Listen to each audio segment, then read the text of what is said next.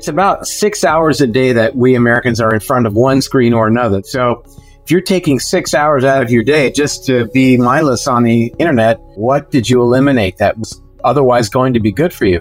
I will say that there's a lot of people who think that they have extremely high cortisol because they're stressed all the time. And they've actually had cortisol burnout. Then you'll see that they're actually very low on cortisol, or they're low on cortisol in the morning and then high in the evening. The control is the hard part because we're constantly fighting what we revert to as a default. You've got to be fighting and constantly thinking, what do I want to achieve? What are you putting energy to and moving emotionally? Is this emotion I'm having really congruent with my dream or is it a habit I'm in?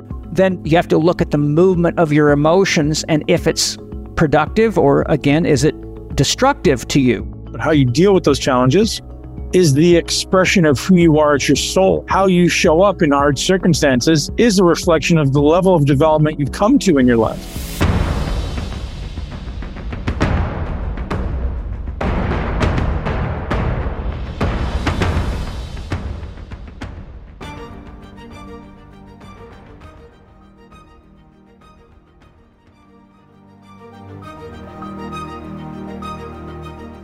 I think in the society we live in, we're so disconnected from each other because we're so, as your book will eloquently say, brainwashed into this materialistic, consumerism, social media driven society. And ultimately, people don't really have a choice. It's something you really stated eloquently in your book. It's like you're being manipulated.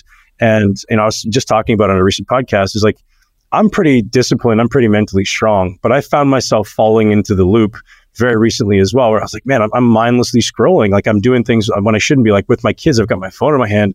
And it's this idea of like your brain is just getting this little hit of dopamine, this little hit of reward. And all of a sudden, it's like the coke addict who just has one little hit and then boom, it's down the spiral. And I'd love to have you just talk about why this topic came up for you, because obviously you've been a brain expert for a long time. And uh, I think you hit the nail on the head. I, am delighted, and we'll spend as much time as you want, and we'll go anywhere you want. I'm open with that. First of all, talking about where it begins for people, right? So we, we know, and people I think at, at, a, at a conscious level maybe know that there's some level of manipulation going on. Like you are ultimately being subjected to neuroscience tactics and principles that they know are going to make you compelled to use your phone all the time. But it's been suggested that you know the average person is on their phone four to six hours a day, which is and that's on social media. That's obscene. And I'd just love to talk to you about like where you you started seeing this happening in your life and why you decided to write the book. Let me first say that so it's about six hours a day that we Americans are in front of one screen or another. That might be your phone, it might be your tablet, it might be your computer or television for that matter. But just that statistic should be worrisome because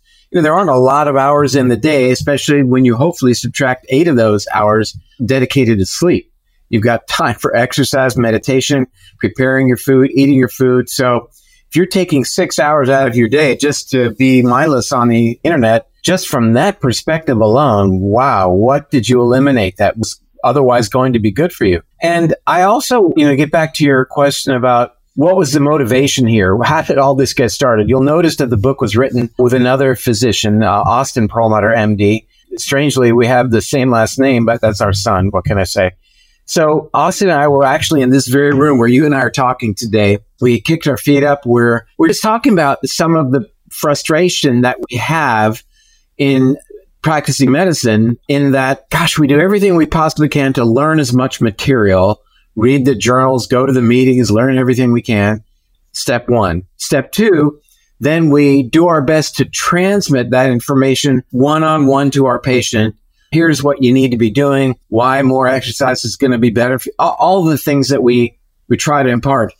But it's step three that we have the biggest letdown, and that is the follow through. The action doesn't happen in 50 to 80% of the time doesn't happen. And that can even not just be with respect to making the lifestyle recommendations about the food, the exercise, you name it, but even in terms of medication, people just don't do things. We realize that this decision making problem that we seem to have. We call it non-compliance, blaming the patient. Oh, that patient's non-compliant. That's a label that's been developed for that person who doesn't follow through, putting them in a category of people who don't listen to their doctor. Well, it's a bigger problem than that. That we all impose upon ourselves ideas about what we should be doing. You know, Ben, you yourself probably say, well, today I'm going to do X number of squats or I'm not going to eat such and such, whatever it is. And oftentimes we don't do what we think we should do. And there's no one excluded from this, I promise you. And we blame ourselves just as sure as the doctors blame the patients, we end up blaming themselves. And as you described earlier, truly the deck is stacked against us. So many of what goes on in our modern lives is taking us away, rewiring our brains figuratively and literally to keep us from locking into the good decision making part of the brain, that area that we call the prefrontal cortex. It's an area that says, let's make a decision today that may be beneficial for us tomorrow, not just for me, but for others around me, for the planet. What's the outcome going to be? What are the consequences of what I choose today? If I eat the jelly donut or I decide to fast or I decide to eat some food that's good for me, what are the consequences tomorrow and or in 10 years. When our decision making is impulsive, in other words, coming from an area of the brain called the amygdala, we don't care. We just do it and that's it. And that's the best we can do because our brains are wired that way and it's not our fault. We don't have the hardware anymore to make better decisions. So the idea of blaming the patient, I think we need to move past that as physicians, as, as healthcare providers, and the idea of blaming ourselves, I think, needs to be reassessed as well.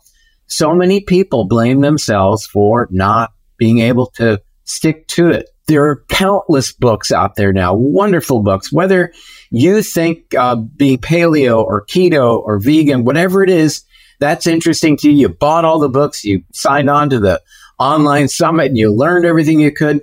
Wonderful. But if you don't follow through, it's worthless. You can buy all the books you want. You, we know this. Now that I say that, you're saying, yeah, duh, we get that. But uh, the reality is, so many people buy the books, get all the information, and that's as far as it goes. So we can go on the websites and read about how this new thing might be good for us, how to target inflammation or enhance mitochondrial function, reduce the action of free radicals, whatever it is. But we got to act. And unfortunately, so much conspires against us to give us access to that part of the brain. So we have become disconnected from the good decision maker in the room. And we call this in the new book in Brainwash, we call this disconnection syndrome. We get disconnected from this prefrontal cortex that allows us to make good decisions. We know that not getting enough restorative sleep severs our connection. We know that a pro inflammatory diet severs our connection not getting any contact with nature, not exercising, not relating to other people.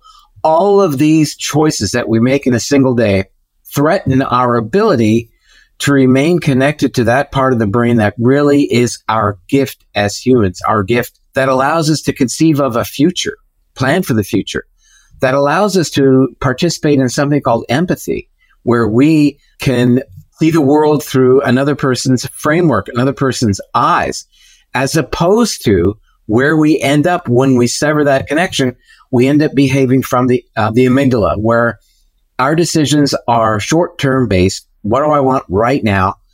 Other people be damned, and it fosters an us versus them mentality, which you and I know is pervasive around the world right now and being fostered by the process of inflammation. So one of the central themes of brainwash is that this inflammation that you know you've talked about at length in the past being central to things like diabetes cancer alzheimer's heart disease all of these chronic conditions uh, this inflammation is front and center as it relates to keeping us from connecting to that part of the brain that we desperately need and you know in the context of our western diet being pro-inflammatory and the knowledge that this Western diet is becoming the global diet, increasing inflammation, it is then looked at through this lens of the global diet making us more us versus them, fearful and impulsive. Incredible explanation. And the book does such a good job of kind of clearly defining this relationship between the prefrontal cortex and the amygdala that anyone who reads the book will go, okay, I get it. And it gave me such a great framework where I can make decisions now. I'm like, hey, is this feeding the amygdala or is this feeding the, feeding the prefrontal cortex? And that's literally how I view it every life or every day. One thing I want to talk about is, um, you know, some people will come into this conversation listening to this podcast saying, you know, Dr. Perlmutter, up until this point of my life, I know I've been very amygdala driven. I have all of these things that have happened to me in my childhood. You know, this is my genetics, this is my environment. What would you suggest people do who have that dialogue in their brain? This is just who I am. How do we start breaking that habit? Any suggestions on that? Well, I think the co- internal conversation needs to be this is who I am, but who do I want to be? And the empowerment part of neuroscience is what we call neuroplasticity, that we can rewire the brain you know, you talk to any of the leading neuroscientists, that's kind of standard discussion now that we have the opportunity to make things better. And yes, we have all had our amygdala moments. I describe one in the book where somebody was abusive to my wife and boy, I had an amygdala moment that I luckily was able to bring the adult back in the room to rein in, or who knows what would happen. Very transparent about it. I'm, we're all in this together. We're all trying to, you know, to do better. And I'd say that uh, the first part of the book is really focused on calling out all of these threats on wiring of our brains, how our digital experience is absolutely manipulating our brains into impulsive decision making, into feeling that we don't measure up and providing the quick fix for that, taking us away from meaningful use of the internet, which I think is a wonderful tool. How lack of sleep dramatically increases amygdala activity the very next morning with as much as a 60% increased level of activity in the amygdala after just one night of not restorative sleep and how long term that can be profoundly damaging to impulsivity, even as it relates to food choices. As an example, research that we talk about in the book reveals that people who chronically don't get uh, enough sleep, that's a third of America in, in terms of adults, one third of us, end up consuming about 380 more calories each day without an increase in energy expenditure. So a net increase of 380 calories.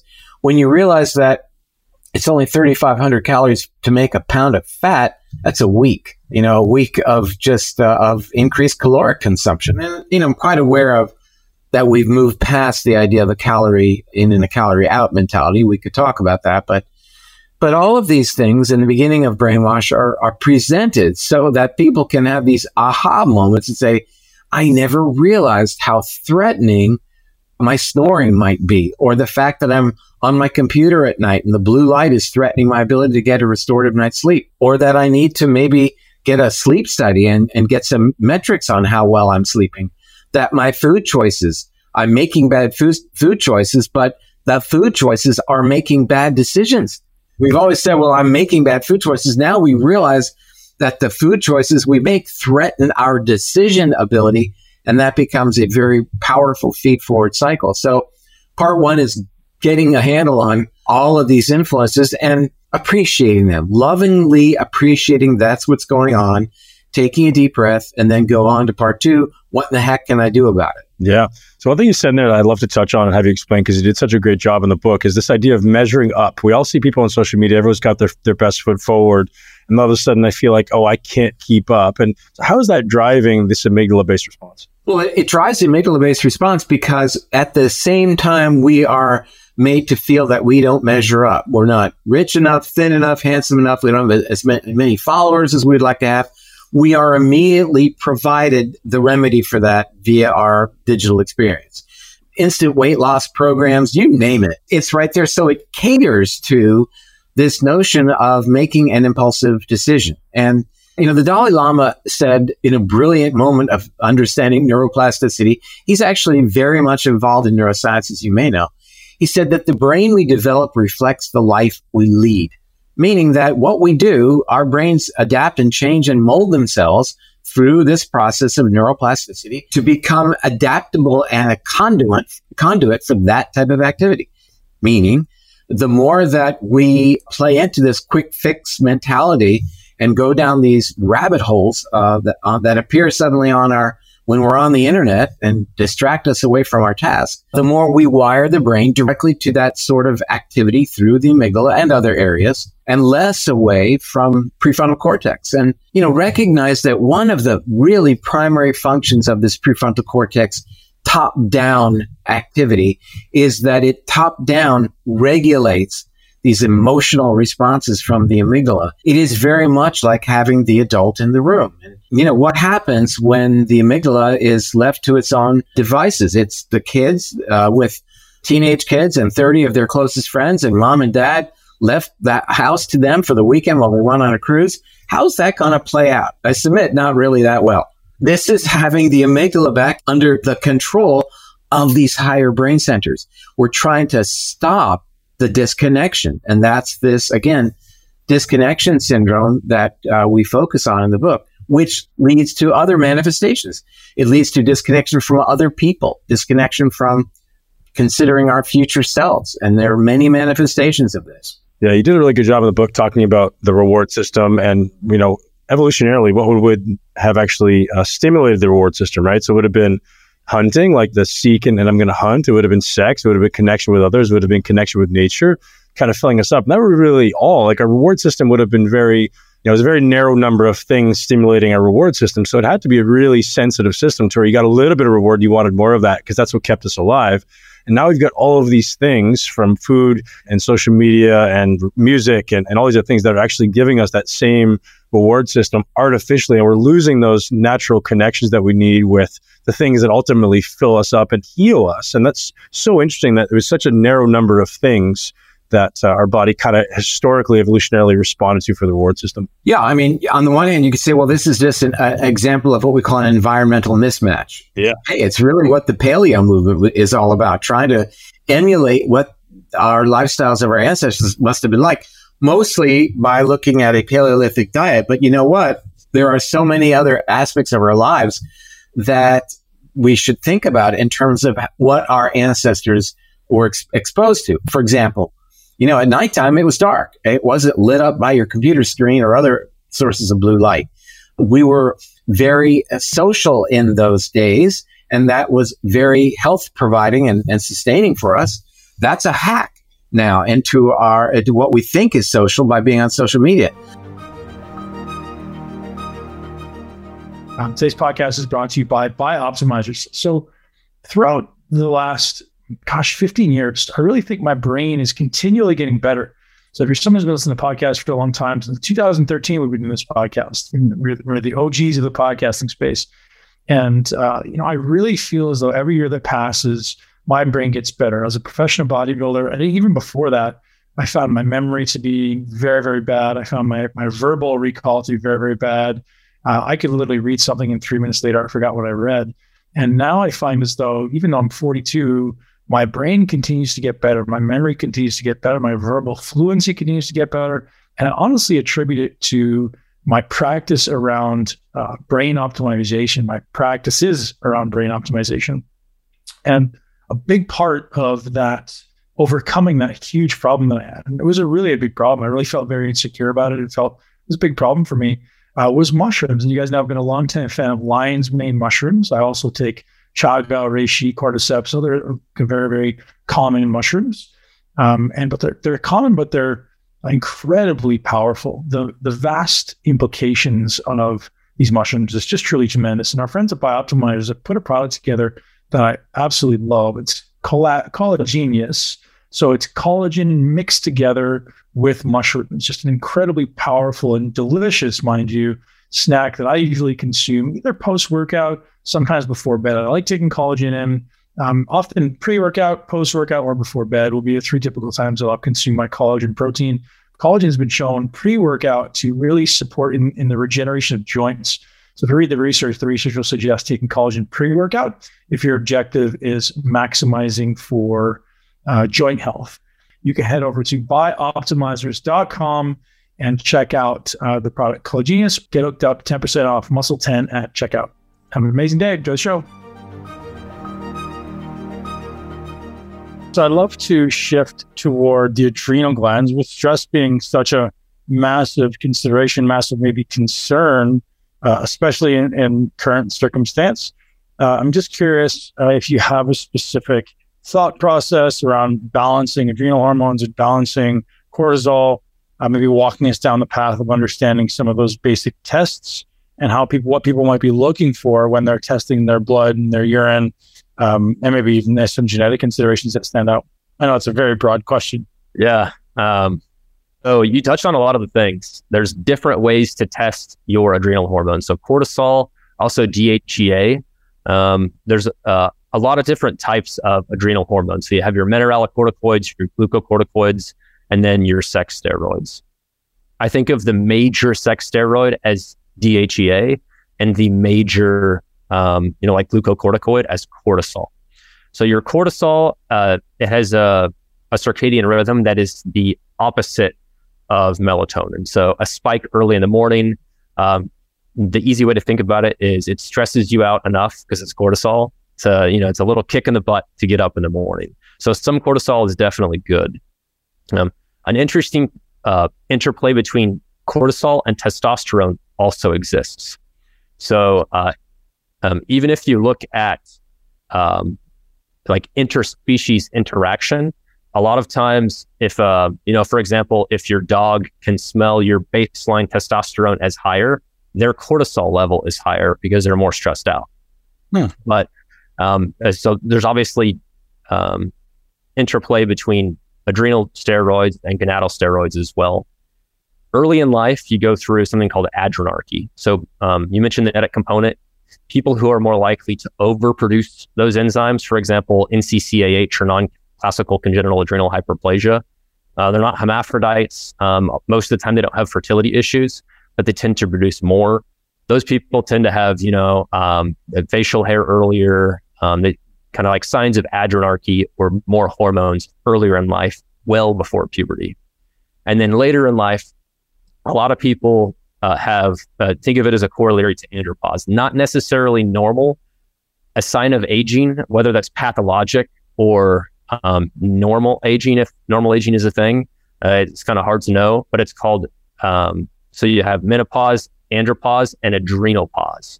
And adrenopause is the reason why, if you look at uh, standard normal ranges in blood tests. The level of DHEA, it will go from, you know, if you're 20, normal is 300 to 900 for DHEA or DHEA sulfate.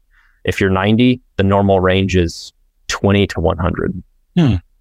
So deteriorating a lot. Now, do you think that's something that is uh, innately human, or is that more a result of the common um, state, we'll say, of the world, the, the common you know, the level of stress, the level of endotoxin, just the deteriorating cellular health of the human species. Yeah, it's probably mostly related to the deteriorating cellular health of the human species. So if you look at someone who has um, low DNA pheno age, which is kind of like one of the non-licensed versions of Horvath's clock, then they tend to have less nephron loss in the kidney. They also have less um, like uh, apoptosis. They have less loss of cells in the zona glomerulosa and probably the zona fasciculata and these different zones in the adrenals that um, go through hypoplasia over time. So you have like a relative adrenal hyperplasia often in childhood, and then in um, as a result of cellular aging, a lot of times you have relative hypoplasia. So it, it is probably I don't you know it's hard to say. Is it like all? Is it a big proportion of endocrine disruptors? Maybe is it a big proportion of uh, inflammation and you know uh, just like transient CRP spikes over time? Um, again, it's kind of hard to say, but all those things probably do play a part. We do know that a lot of people, even with relatively slow aging, um, even with normal creatinine, they still lose a very large percentage, if not a majority, of their nephrons as they age. Interesting. So, as a family physician, what do you say to someone who walks into your office and says, Hey, doc, I really want to optimize cellular health. I want to make sure these things don't happen? Yeah. So, I address the big six first, and then I see where we have the highest yield of return. So, uh, perhaps it's their diet. If they have a diet high in processed foods, I'm a fan of a whole food diet. Uh, I'm not like all the way on a carnivore or all the way on a plant based diet side. Um, they both have their positives and negatives but um, diet is pretty highly individualized. For example, people can have uh, genetic polymorphism where they um, can handle sugar better, you know, uh, unopposed sugar unopposed by fiber, and genetically they're not as likely to develop insulin resistance. So um, for them, they're not going to have as much inflammation. due to something like that. Um, but that's not for everybody. Um, so, in addition to that, a lot of people ask me specifically about metformin, which I'm happy to talk about. Some people ask me about mTOR inhibition, um, like Rapamune or sirolimus. Some people also ask me about NMN. Um, and then some people, especially ones that like listen to David Sinclair, will ask me about sirtuins. Yeah, we can definitely talk about all those things, but I don't want to skip over kind of the other uh, hormones we were getting to. So we, we, started getting towards, we went through some of the adrenals, talked about cortisol. If you, if you talk about uh, optimization of cortisol rhythms, any advice to people, like other than just optimizing the big six, uh, any advice to people supplementally or dietarily on best practices to optimize, you know, that cortisol spike in the morning and then the, the kind of lull off in the evening? Anything that comes to mind there? Maybe it's, yeah, think things you've seen consistently in your practice that are effective in helping people reset those. Yeah. Um, so before we talk about like specific interventions, I will say that there's a lot of people who think that they have extremely high cortisol because they're stressed all the time. And they've actually had cortisol burnout. So if you do something like a urinary or a salivary cortisol, Dutch test is one of them, then you'll see that they're actually very low on cortisol or they're low on cortisol in the morning and then high in the evening, as you mentioned. So for a small subset of people that can tolerate it, uh, things like ashwagandha or emodin that can decrease cortisol can be helpful, but I only like to do it at dinner or later than that. Because if you take it early in the day, then it's counterproductive. In addition to that, changing your fasting window to be um, at a different time of the day can also help. So that's a, that's a pretty big one. Diet always helps. Exercise always helps as well. So so when you say at a different time of the day, so knowing that fasting actually technically may increase cortisol, would you suggest doing it in the morning versus we also know that eating early actually sets your circadian biology so that you go to bed earlier. So it's one of these catch 22. So I'm just curious how you would, would you kind of uh, think through that? Yeah. Um, so if you're low on cortisol, then you might consider a fasting window of, you know, 4 p.m. to um, you know, depending on really depending on you wake, when you wake up, a few hours after you wake up. So you fast some right when you wake up, and then you also fast through the evening and basically skip dinner as well. Do you um, think people like that would would think people like that would have a hard time falling asleep because of elevated cortisol in the evening? They they might. Uh, it depends on the person, but that's more of an optimal fasting window. However, um, the difference between what people do as their fasting window in real life um, is usually, you know, they fast until 4 p.m. They do the opposite of that and then they have a huge meal and they might fall asleep easily, but they might not have as high quality of a sleep. So if you're doing intermittent fasting and you're having, let's say 75% of your calories one hour before you go to bed, that's also significantly affecting your sleep quality as well. Yeah, bad news, totally. So the thing that seems to work best for me and many of my clients, again, it's obviously individualized, but just as you say, is like eating relatively early in the day, stopping food around 3 p.m., seems to really optimize uh, circadian rhythms, energy, and sleep quality just goes through the roof. Although it is definitely something you need to kind of tweak a little bit for someone who is experiencing the inability to fall asleep or that racing mind at night. Sometimes there's some supplemental interventions there to help with uh, get helping them get to sleep and stay asleep. Yeah, I think that's a wonderful fasting interval and great advice for pretty much everybody who can make that work within their lifestyle. So a lot of clients that you're seeing is probably a different patient population, fairly different than clients that I'm seeing as well. Yeah, possibly. Um, cool. So I'd love to talk about, you know, the, the hot topic in our world right now is hormone replacement therapy. And, uh, you know, every guy that comes into my world is like, hey, should I do this? Should I not do this? Some guys are completely against it. Some guys are completely for it. Um, yeah, I'm curious your perspective. The first question I want to ask even before we hear your your opinion on whether or not guys should be doing it, is um, what's your thoughts on what the ranges have done kind of over the last decades, call it three, four, five decades? Have you seen any of the research on how it's shifted relative to what we'll call the median or the or the mean now? And if you just talk to that a little bit. Yeah, even different countries have different ranges. So if you look at the normal range for Greece or Turkey, or one of the countries in the, I guess, the northern part of the Mid East, the normal is something like 400 to 1,000. Don't quote me on that verbatim, but the range is significantly, statistically significantly higher than it is here. And if you do look at the ranges over time, they have gone down significantly. So there's obviously a cause of that. Um, you know, we try to test healthy people when we develop standard normal ranges. But, uh, you know, even probably two thirds of people in the United States have insulin resistance or prediabetes of some sort. In fact, about 40% of people um, that did not know they had prediabetes actually had prediabetes, partly just because we don't screen A1C, because a lot of insurance companies don't want to screen A1C. So there's one insurance company, which I will not name, that um, specifically said, we will not pay for an A1C. So do not order an A1C in your patients, even though 38% of them have prediabetes and don't know it, and it's a modifiable disease. And uh, even though it's a goal of healthy people 2030, which the government helped go by. So that's a positive public health initiative, um, which I think is excellent. Another positive public health initiative is um, them declaring obesity as a pathology, as a disease, and also saying that it is an epidemic in this country. So I kind of rabbit trailed uh, a little bit from there, but uh, that that's one way I think of it. Very cool. So let's talk about uh, hormone replacement, um, whether it be males, females. I don't know a lot about female hormones. I'll be honest; that it's not something I've ever do- dove into. But I'd love to have you speak to hormones, specifically testosterone in men and women, and specifically estrogen in men and women, and maybe some some different thoughts on optimization.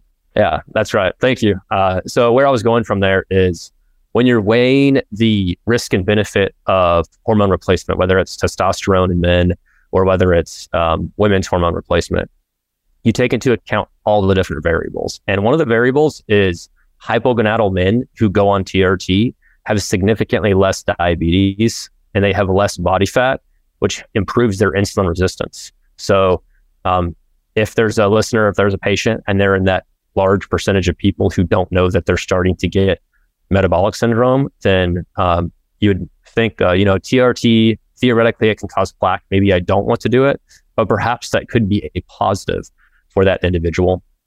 Um, usually, a good way plaque to could be a positive, or the TRT could be a positive. The, the TRT could be a positive because if like uh, TRT, you're less likely to develop diabetes. It kind of gives you the tools to improve your lifestyle. If you're hypogonadal and um, you just know that there's no chance that you're going to be able to exercise or go on a good diet, and TRT can help change that. It can change your life. It can prevent you from getting diabetes. It can actually decrease your risk of having plaque or a heart attack or a stroke. So that person might be a good candidate. There might be somebody else with um, relatively similar levels, but perhaps their level of testosterone is because they took a supplement or a substance and they're able to recover that either naturally or with the use of a medication in a short term. And um, in that case, then TRT would not be helpful. In fact, it would probably be harmful. And in my experience, almost everybody who starts TRT or HRT develop some sort of side effect. They might not know it. A lot of them are insidious or hidden, but there's so many different side effects that it seems like everybody has at least some sort of deleterious response, even if it's mild. So uh, you're, yeah, you're you're weighing those two things.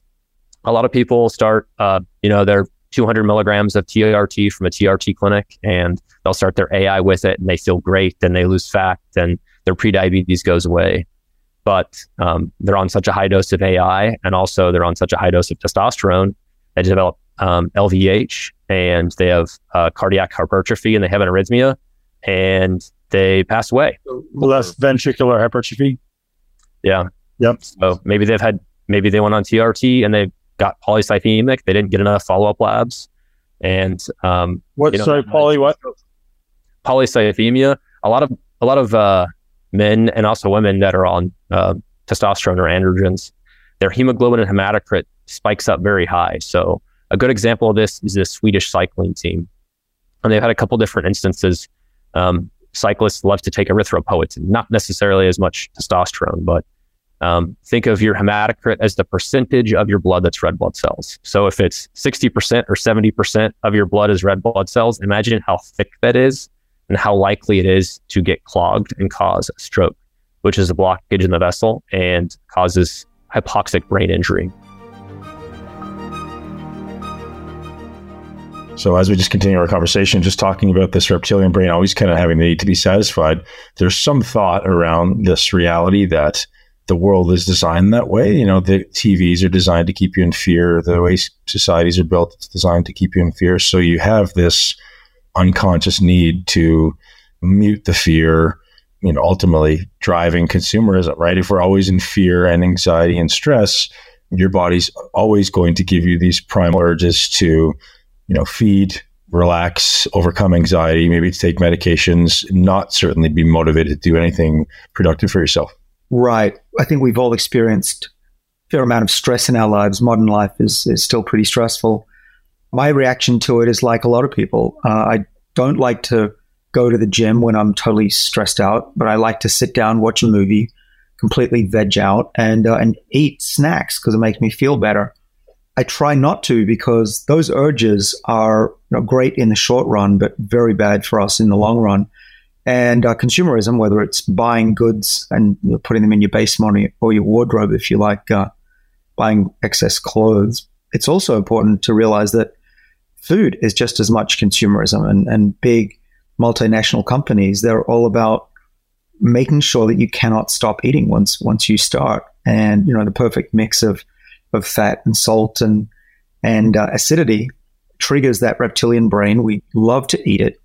We love to also relax and sit down rather than getting on a treadmill. I'm uh, sitting in a comfy chair a few feet away from the treadmill that's in my gym next door. And yeah, it's much easier to sit around, watch movies, eat sweet and salty popcorn. But that's what's killing us because our bodies uh, physically get just as lazy.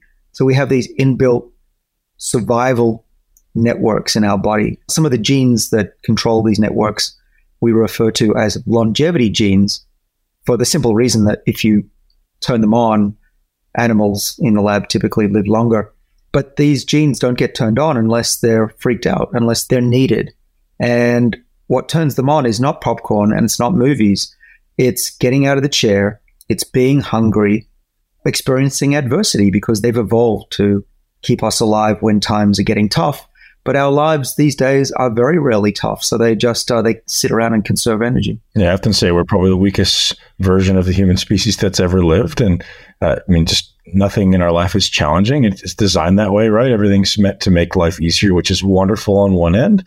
And the other end is your brain's always going to choose that, especially when it's in fear and anxiety and depression, and your body's craving that comfort and you know, speaking of consumerism, my thought is it's it's curated from the time you're born, right? I know David, I don't have kids, but the second your children are born, you're told as a parent you need to feed this child every two hours for the rest of their life, or they're going to die, and you're going to be a bad parent.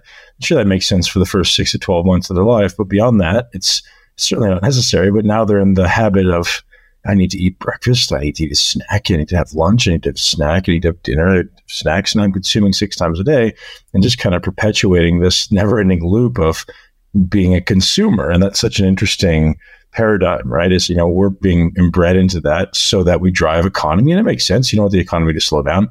But at the same time, it's certainly not helping anybody live a healthy, virile life. And, uh, you know, the other end of that is the exercise piece. And there's been some really, really interesting data put forward lately about kind of the evolutionary advantage of people who would exercise. You know, after six weeks, it's been suggested your brain would change for long term and receive much more joy and fulfillment and ultimately happiness from exercise because there's a this whole neurochemical cascade we're very familiar with. Well, obviously the endorphins and anandamide being secreted that allows you to love exercise. And you think, you understand how that would be rewarded evolutionarily, right? Someone who moves and walks and runs evolutionarily should be rewarded to procreate and live longer.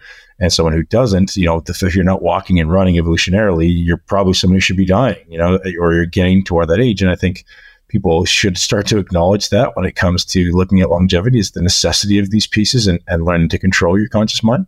Yeah, the, the control is the hard part because we're constantly fighting what we revert to as a default. So, f- for example, when you fly, what you get constantly is do you want the nuts? Do you want the food? Here, have, especially if you're in business class, that, that all they want to do is give you food. And it's very hard because you're really bored out of your b- mind after a while. Ben, you're about to go down to Australia. You'll experience this pretty soon. It's very hard to say no thanks. And after the third time they give you a weird look, you'll give in and, and start eating it. And it's it, you've got to be fighting and constantly thinking, what do I want to achieve? What do I want to look like tomorrow? What do I want to look like a week from now? So that that helps me is to focus on goals, and that allows me to say no to the the simplest way in that case, David, is you know one thing I do for myself is I create rules, right? I don't eat. It's like saying I don't drink alcohol or I don't smoke. It's, it's so much easier when you have these concrete rules with yourself. You can say like, yeah, I don't eat on I don't eat on airplanes or I don't eat airplane food or you know, I don't eat food, low quality food, right? If you set this this standard of I only eat organic foods, well, I guess you either bring in your food or you're not eating on an airplane. Like, like, listen, I'm not perfect. Sometimes there's a time where I'll grab the bag of almonds on the airplane, but you know, most often it's this, this desire to say I only consume the highest quality foods. And if you do that, it's much easier for your, you know, you're not really playing with willpower at that point. It's just who you are and what you do. And, and that comes down to the identity piece. So the one thing that I want to kind of wrap up is you spoke about this DNA breaks. What are the main causes that are preventable or avoidable? Yeah, that's the right question. So it, it's unavoidable for the most part. A lot of DNA breaks are occurring in our bodies. There's a, at least a trillion throughout our body every day. That's the bad news. Even if we lived at the bottom of the ocean in a lead box, we'd still have DNA breaks. But there are things you can do to minimize DNA breaks. Now, the first thing is make sure that your body is super primed for DNA repair. And I'm very much of the belief that our bodies know what they're doing. So it's far better to boost the body's natural defenses than to try and engineer around it. I guess I'm more, more of a biologist than uh, engineer that way. So again, you, know, you want to boost your DNA repair systems in the body. Raising NAD, we've shown, we had a science paper a couple of years ago showing that raising NAD improves DNA repair. Many people know that. And there are a couple of key protein families. There are the PARP proteins called PARP. Yep, you probably have heard of those. So PARP1, you definitely want to keep active. It's a DNA repair protein. And then the sirtuins again, SIRT1 and SIRT6 are the key DNA repair proteins as well. So keep your NAD levels high. That's one way. How do you avoid DNA breaks? Well, you cannot have a lot of x rays. X rays will definitely break your chromosomes. I wouldn't refuse an x ray if it was for a medical reason. But in my view, some x rays are unnecessary. You know, I think every time I go to the dentist, it seems like they want to give me another x ray. I tend to say only do it if it's really, really necessary. That's one. Don't get a lot of CT scans unless it's for a medical reason. CT scans will also damage your DNA and break it.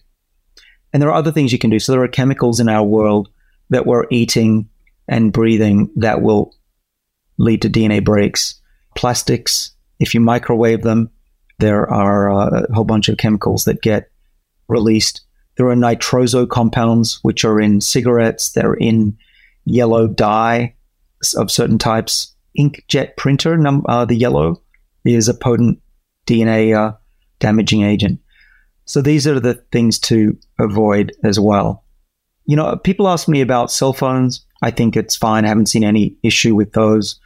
The body scanners that are at the airport. Yeah, I was going to mention that one. Now, I get a little bit silly when it comes to those scanners. I think scientifically, there's not a lot of reason to worry at this point. But let me qualify that statement.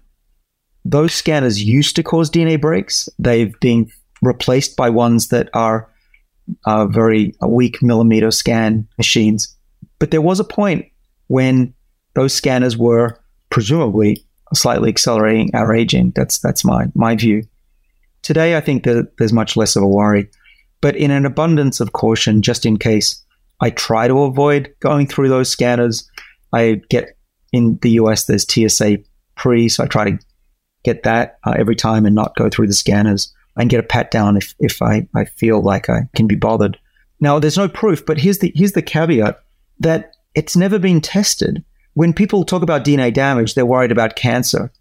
And of course, those scanners have been tested for their ability to mutate cells and cause cancer.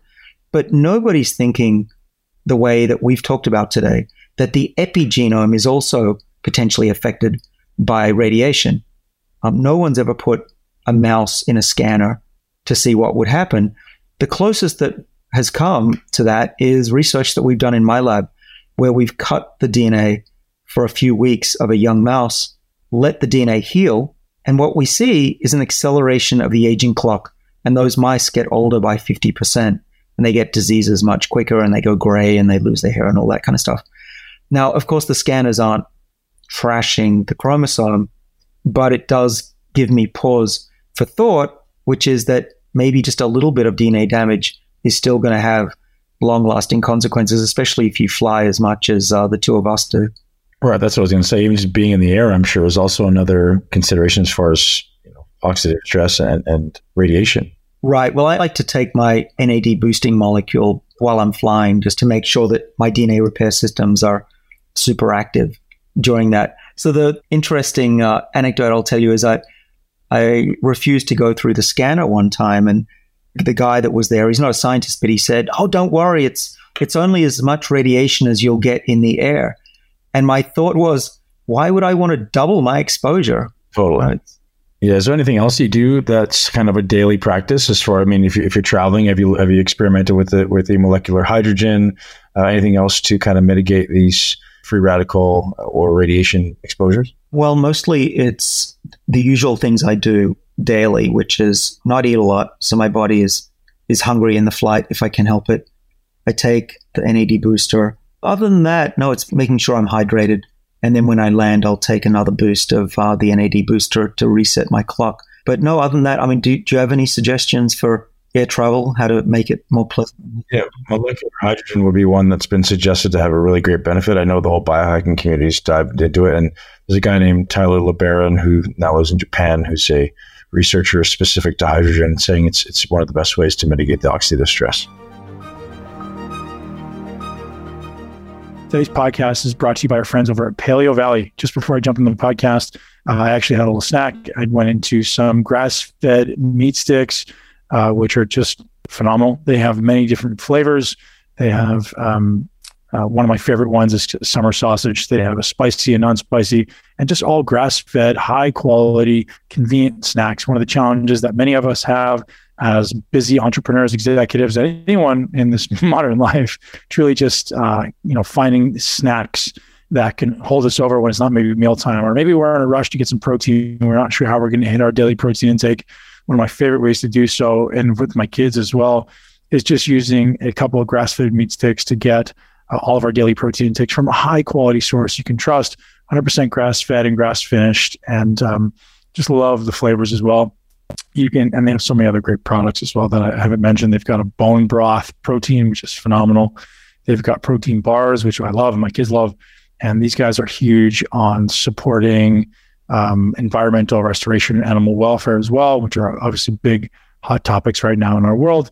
Um, so, ladies and gents, head over to paleovalley.com slash muscle to get hooked up with 15% off your first order. And again, 15% off of food is really significant because the margins on food products is very, very small, right? Some companies have large margins they work on, some of them have small. And we know that anything that's a food product, as you can imagine in a grocery store, the margins are incredibly small. And so we really appreciate Paleo Valley uh, supporting this podcast and supporting you in your ability to ultimately um, get the best quality products, put the best quality products into your body. Well, you keep bringing that term up, the soul, and I want you to, to um, define that. Another thing I want you to go down the path of is the idea of finding meaning, because I think those things really tie in nicely together. And, and, I've heard you on other podcasts talking about most people can't find meaning in their life. Yeah. And I think if you can't find meaning, it's very hard to become conscious and, and you know find your soul. So yeah. I'd love to just you know enlighten us on that because that's something you talk about a lot. Well, there's a lot of ways of looking at the soul. Um, having studied hundreds of books on it, right next to you here is over 120 books on God and probably another 100 plus books on the soul. I've studied world religion, I've studied philosophy of religion, uh, I've studied metaphysics, I've spent time with monks and, and a lot, right? So, and then I work with myself actually, and, and I'll tell you one day, and this is, you know, after years and years of studying, I, I, started getting irritated because, as you'll have experienced yourself, whenever you study a topic like something like the soul or diet, you can't get anybody to agree on anything. Right. The vegans say that's the way. The meat eaters say that's the way. I mean, everyone thinks that way. Then you can find someone with science to back every opinion. So what do you do and when it's the most convincing author. Yes, that, yeah. right. And so, you know, you, you got the Barry Sears thing, you got the Ornish thing, you know. So, you know, these guys are going at each other tooth and nail, and half these diet experts are overweight and unhealthy and look Right, like and most shit, of them are or full of shit. look like skinny as a rail, like they came out of a concentration camp, Yeah, right? I'm like, yeah. that's not exactly how you would have looked in nature. Right. Um, so what happened was I was like doing all this research into the soul, and I wish I, w- I could have just asked the monks, but this was like I was much older by this time, and I didn't want to go down to the SRF temple and ask the monks because I would have just gotten their their version of it. Mm-hmm. But the point I'm making is I couldn't find any consensus on what the soul was. There was just radical differences of an opinion, and it ranged very, very widely from very intellectual concepts to very elusive concepts. And ha- 99% of the books in the world on the soul don't tell you anything about how to get in touch with your own soul Right. which I thought was just silly. So I'm sitting in my sauna meditating, and this is, you know, maybe 18 years ago or something. And I said, All right, I'm going to do a simple test. If the soul is what I think it is, it's consciousness. Uh, my conclusion after all my research was that only God can give a soul. If the soul is consciousness, then only God can give life. You can't be alive without a soul. Now I'm having to step skip, you know, this is you know years of training I give people to understand this stuff in its depth, but most people can follow the logic of it. So I'm sitting in my sauna and I and, and I I've been meditating since I was a kid and so I know how to quiet my mind. And I said, "Okay, I have a simple question. If there's a soul inside of me, then you should be able to know my thoughts and hear me and feel me because you are me. So I said, I'm going to quiet my mind so I know that I'm not doing the talking. And then I asked the question Dear soul, if you were here, give me some indicator that you are listening to me. And I completely relaxed, and all of a sudden the energy in my body surged up. I'm sitting in my sauna and meditation, and I said, If you're here and you can hear me, show me some way to know you're here. And I had this huge heart opening surge of energy that rose up through my body like I was standing on one of those big vents in New York where the building blows its exhaust and it'll blow a woman's skirt up, you know? Mm-hmm. And I- I'm like, wow, I don't even know how to do that to myself. Right. And so I said, Dear soul, if that was you, do that three times in a row. And woof, woof, woof. I'm like, whoa. And so I said, Wow. I then I said, Have you been with me answering my prayers and my deep questions and guiding me all along? Yes, I have. And I'm like, wow, this is awesome. This is mind boggling. So then I said, Dear soul, show me how I know what it feels like when you're saying no to me, such as if I ask you, should I do this or not? And then my energy just sunk and it felt just like you feel when you know someone's telling you a lie. Right. You know that broken, crooked, empty feeling? Mm-hmm. Like when, especially when someone you love is lying to you. And I went, wow, I've had that feeling many times. And I've had that feeling many times when I was wondering, what procedure should I use to maybe mobilize this temporomandibular joint? Or what's the best thing to do for this patient? Should I send them for surgery? And I'd have that broken feeling inside. No, don't. And I inst- instinctively sensed, no, there's something I'm missing. And I would hold out and keep searching. Inevitably, I'd figure out how to save them from surgery. So I took that basically yes no language, which is really what dowsing is. And I had experience at dowsing. I used to work on an exploration and water well drilling crew for a year, and I became the dowser and never missed a single well. And so I knew what it felt like to feel energy moving because I had dowsed many wells successfully. And so then I just started working with that and asking questions that could be answered with a yes or a no. And that grew. And then when I met Master Fong Ha in, I think, 2000, and asked him to guide me because I was writing my book, How to Eat, Move, and Be Healthy, And I found that people that were doing Tai Chi and Qigong were still trapped in their head and they couldn't relax inside. So I knew that part of my path was to develop a simple system of what I called working in to counterbalance all the externalization of the self or the ego. All this go get 'em, do, go, go, ass kicking, which you've lived very thoroughly. And so I knew from all the burnt out athletes, I had to show them how to practice some of the things the monks had taught me. But I also wanted to understand Tai Chi and Qigong much more deeply. So I took a training program in medical Qigong, practiced it religiously for a couple of years, and got great results with it. But it was still, I still felt I needed the credibility of a bona fide master. So I'm studying one of my books up here. Uh, I believe it's that two volume series, Warriors of Inner Stillness. And it had pictures of the lineage of the ancient Chinese and uh, Taoist and uh, Qigong and Tai Chi masters, and I'm reading about all these masters, and I get to the most recent one, Master Fong Ha, who's still alive and lives in San Francisco. And I had that lightning experience like, aha, Find him. I have got to track him down. So I f- had one of my researchers figure out how to get a hold of him. I called him up, told him I was writing this book. Would he be willing to work with me? I'd be happy to pay him. He says, I'll do it for free. I flew to San Francisco. Long story made short, he put me through uh, enough training that I reached a, sen- a sense of inner mastery where I knew what uh, that what I was trying to teach. And I did multiple gongs, which are 100 day practice. My first one was stand like a tree. I'll tell you a funny story. So I fly to meet him.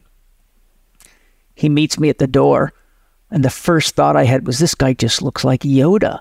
He's about five foot one or two, big, broad shoulders like yours, big, strong looking arms.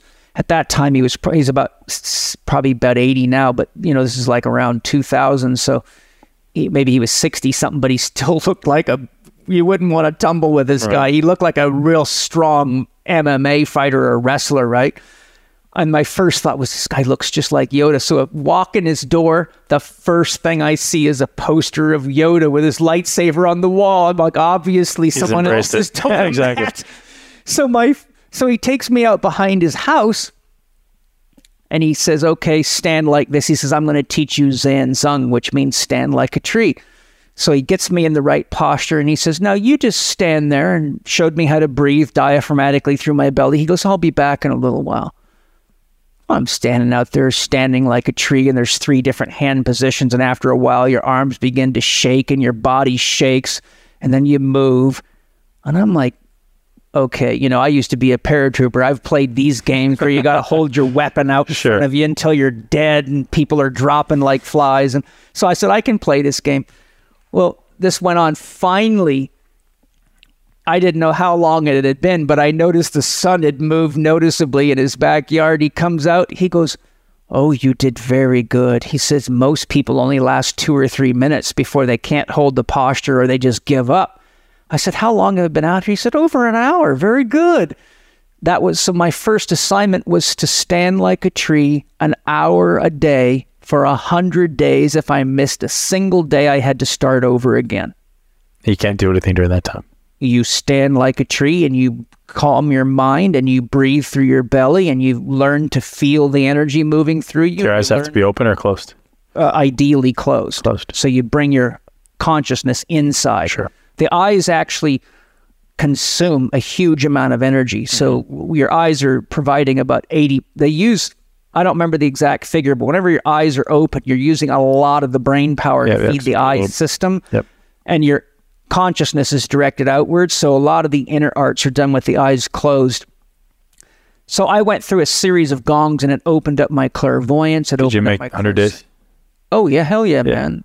I was raised on a farm where you don't miss out or you don't get screw around. And when I go to a master, I'm not going to fuck around. Right. Like this guy devoted his time to me. I'm going to devote my time to him. So I did many gongs under his guidance. And I had massive gains in many, many ways and abilities that I. So Gong is 100 days. A Gong is 100 What other ones did you days. do? Uh, I did Stand Like a Tree. Then I did the Tai Chi Ruler, which is a technique he taught me which I teach my students these days, have been for years.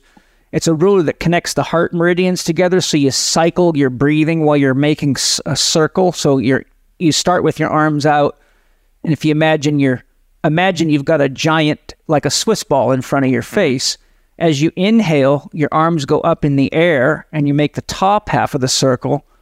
And as it passes your nose, you begin exhaling through your nose, and then you move the bottom half and you're moving like you're doing a, a dynamic lunge but without going anywhere. So your whole body's making circles. Your shoulder for an hour? Yeah. And but it's terrible. but no it's actually you know you you you feet don't move? No well you if you want to switch legs you Oh, can okay, got you put you switch front leg to you, you know whenever you get tired you switch legs. Okay. And and for a lot of people it's very hard because Sure. they're very deconditioned. But so what you're doing is you're actually and and I did research and studied HeartMath research and what I found it was doing it was entraining your biological oscillators your mm-hmm. brain your heart and your uh, the peristalsis in your digestive tract are all coming online so they're actually you're basically harmonizing your internal systems Yep. and your ego go, goes flat so now you're basically totally in tune with your unconscious, your subconscious, and your conscious. They're all, you know, like dancers moving beautifully. And it had massive effects on my ability to read people, to have precognitive awareness of what was wrong with people. Long list of stuff. It just like it opened me up wide, you know, blew my mind actually. And I've had many students go through this. It's very much what happens to people in shamanic healing ceremonies, except those are very short term experiences. These are very sustainable experiences. So I basically studied his system and then I took the knowledge I had from all these studies and said, okay, I've got to merge these into practical, simple applications that anybody can use, which became the work in exercises or the zone exercises. In my book, How to Eat, Move, and Be Healthy, I show a picture of Master Fong Ha give him tribute for helping me develop all this stuff. So I balanced the working out and working in, but uh, I kind of lost where we were going. But to synthesize the initial question was I now had the ability to teach my students when you analyze a client, you have to look at their life from four key perspectives. What are they doing that's happy making? How are they moving their body? How are they managing their diet and the quality of their diet and the need for individuality? And how are they managing rest?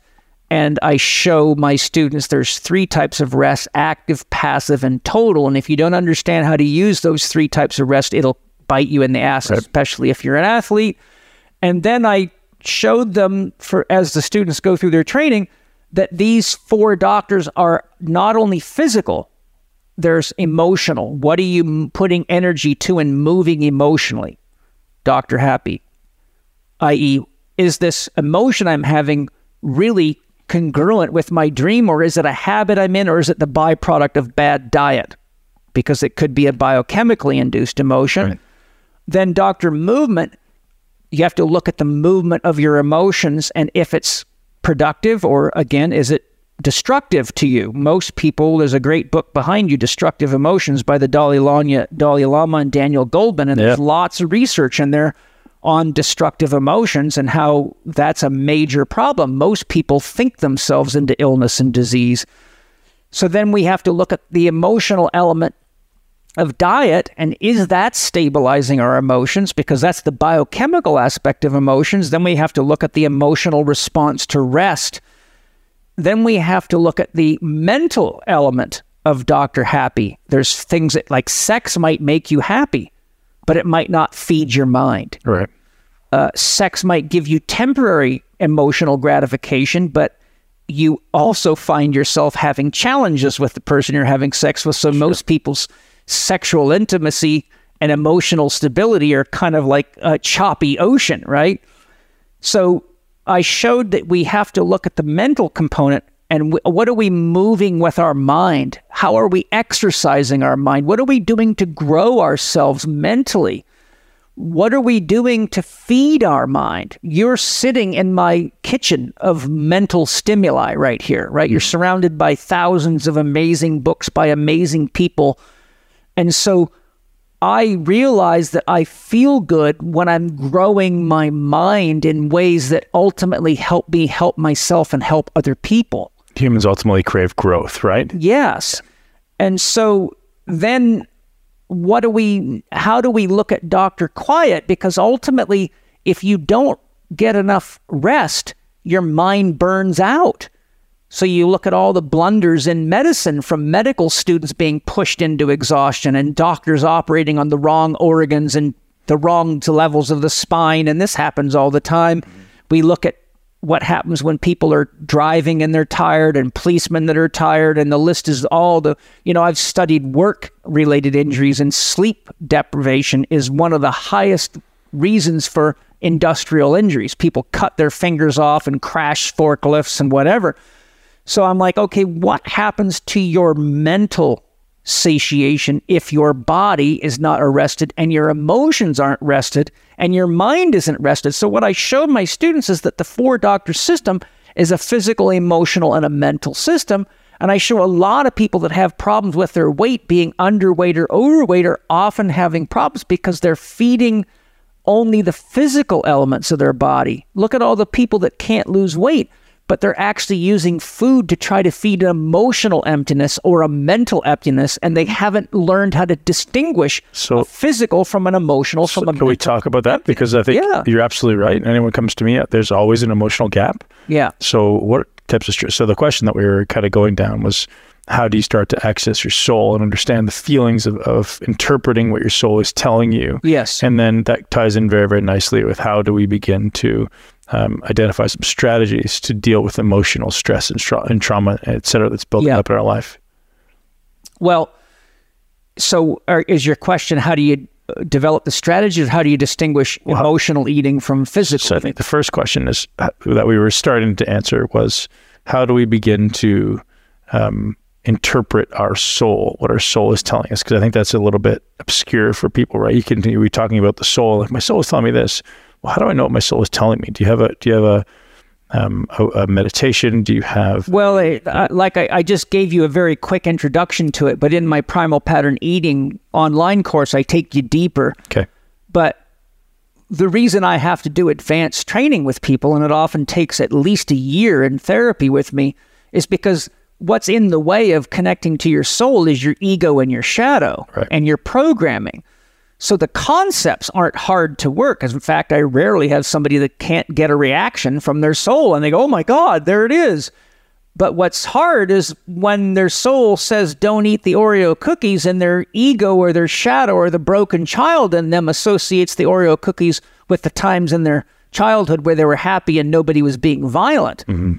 as an example. Emotions. So, you know, the journey really you you know, this is what spirituality really is. It's this process of healing yourself so that you learn how to become your own mother, your own father, and you nurture the broken child, or in, in most people's case, there's many children in Native American Indian philosophy, and I'm a medicine man and spirit guide, as you know.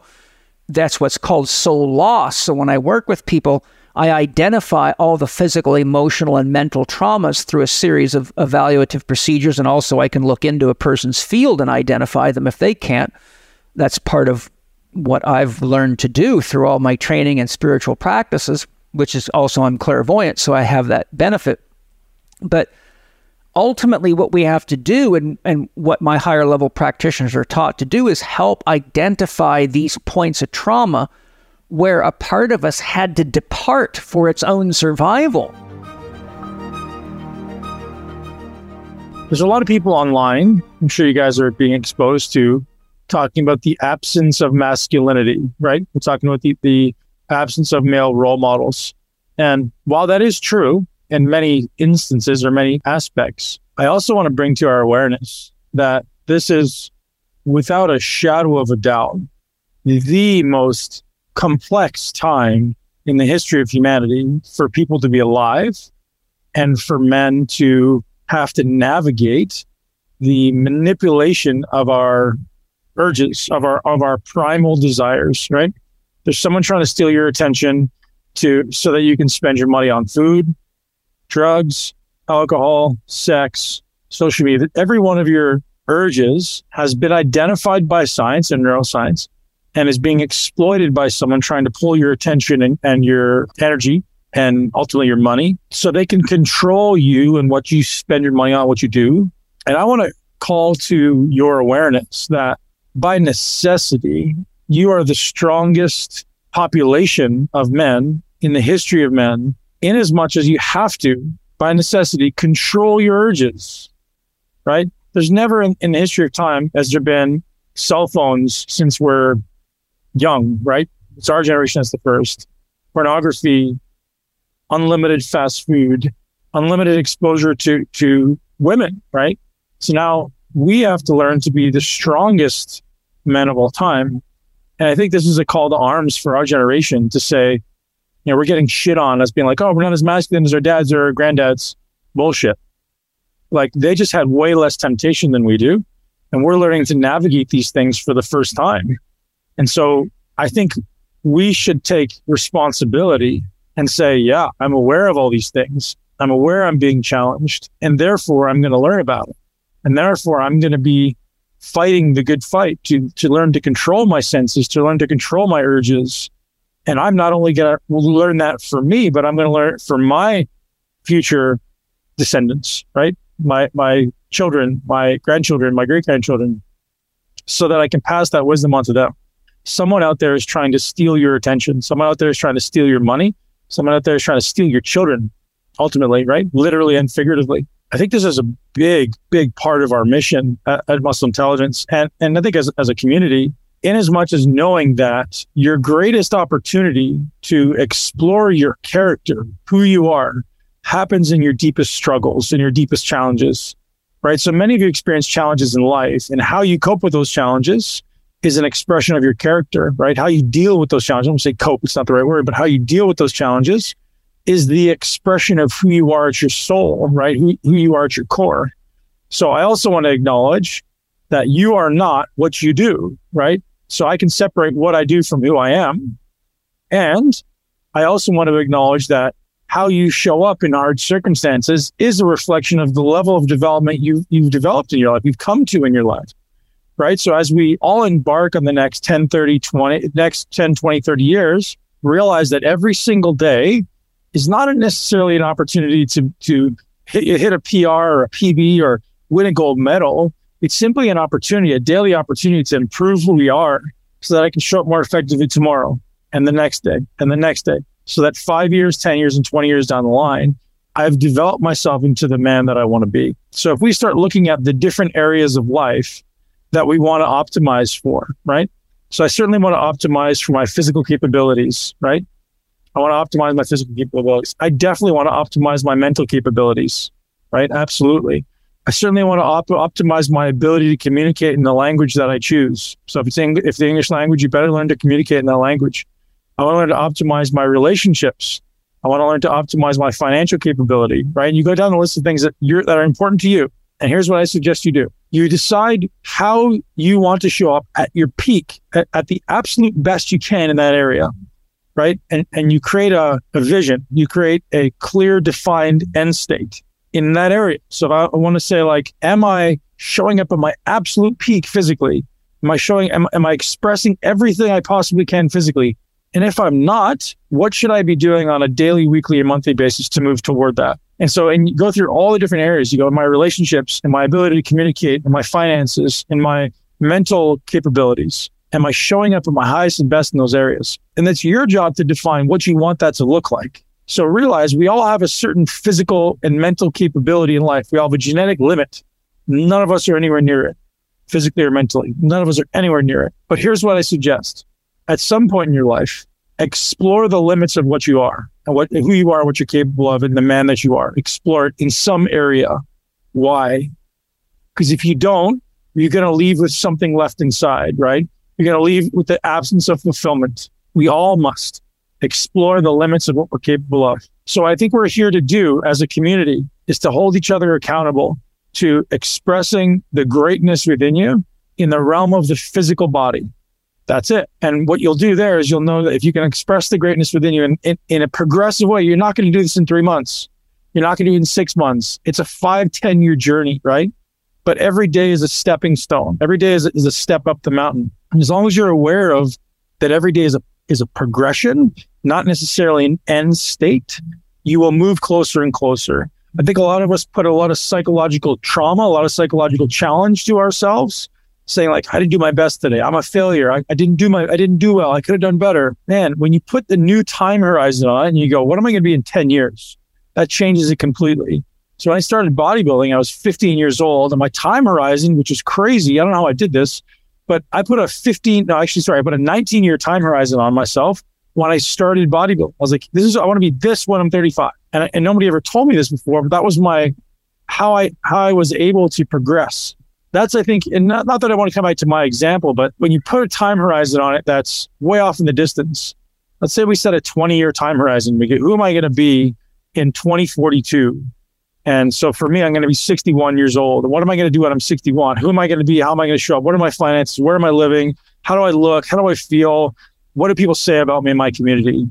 That completely changes what I'm doing now as far as the sense of urgency, because we put so much pressure on ourselves to do things now and we make stupid decisions based on now, right? I got to do this now. I got to get this done. I want to have all these things and we feel overwhelmed and anxious. We do nothing because we're, we are just have too much urgency urgency is is useful when put into context, right? I can get a lot done in a week or a month or a year, but as long as it's moving me in the right direction. So, guys and girls, what I suggest you do today, maybe this week, this is what I call an examined life, right? Living an examined life. So I look at all those different areas and I go, okay, which of these areas am I doing well? Which of my areas am I not doing well? And be completely honest with yourself, right? And that's the hard part because the honesty sometimes hurts, right? And sometimes finding someone who can be honest with you, having an accountability partner, an accountability team, so that you know someone's going to call you on your bullshit. Like you need someone who's completely honest with you say, hey, man, you, you're not showing up in that area the way you want to be or the way you could be. And look at all the areas of the domains of your life that are relevant to you and say, what would it look like if I actually performed at my absolute peak, my absolute peak in one of these areas or all of them? Even if you don't hit it, right? Even if you don't get your absolute peak, the process and the desire to achieve it, that is the goal. There's, the goal isn't achieving it because you simply never will. It's always a moving target. It's the idea and the concept of moving toward who you are in your soul and just exploring the boundaries that we create in our minds. We all create these walls. Like, this is what I, this is who I am. This is what I'm capable of. Wipe it all clear and say, forget it. It's not true. It's not true. We can do anything we want to do. And I think one of the reasons I said what I believe, one of the reasons I'm on this planet is because I believe you're capable of more than you believe you're capable of. And that's what I do as a coach. It's like I'll pull things out of you you didn't know what you were capable of. I'll make you uncomfortable by calling you on your bullshit, right? Not everyone likes that, but that's what we need. Some people hate me for that. Some people love me for that.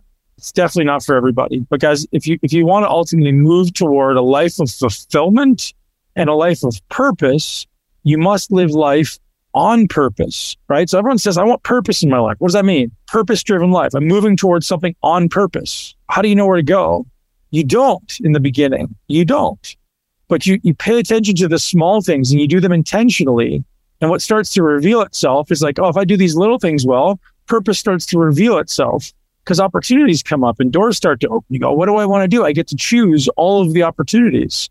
I get to choose my community. I get to choose who I'm with. I can choose where I go and wh- wh- where I spend my time and how I spend my money. That becomes purposeful. Nobody starts with a purpose, right? Very few people start with a purpose.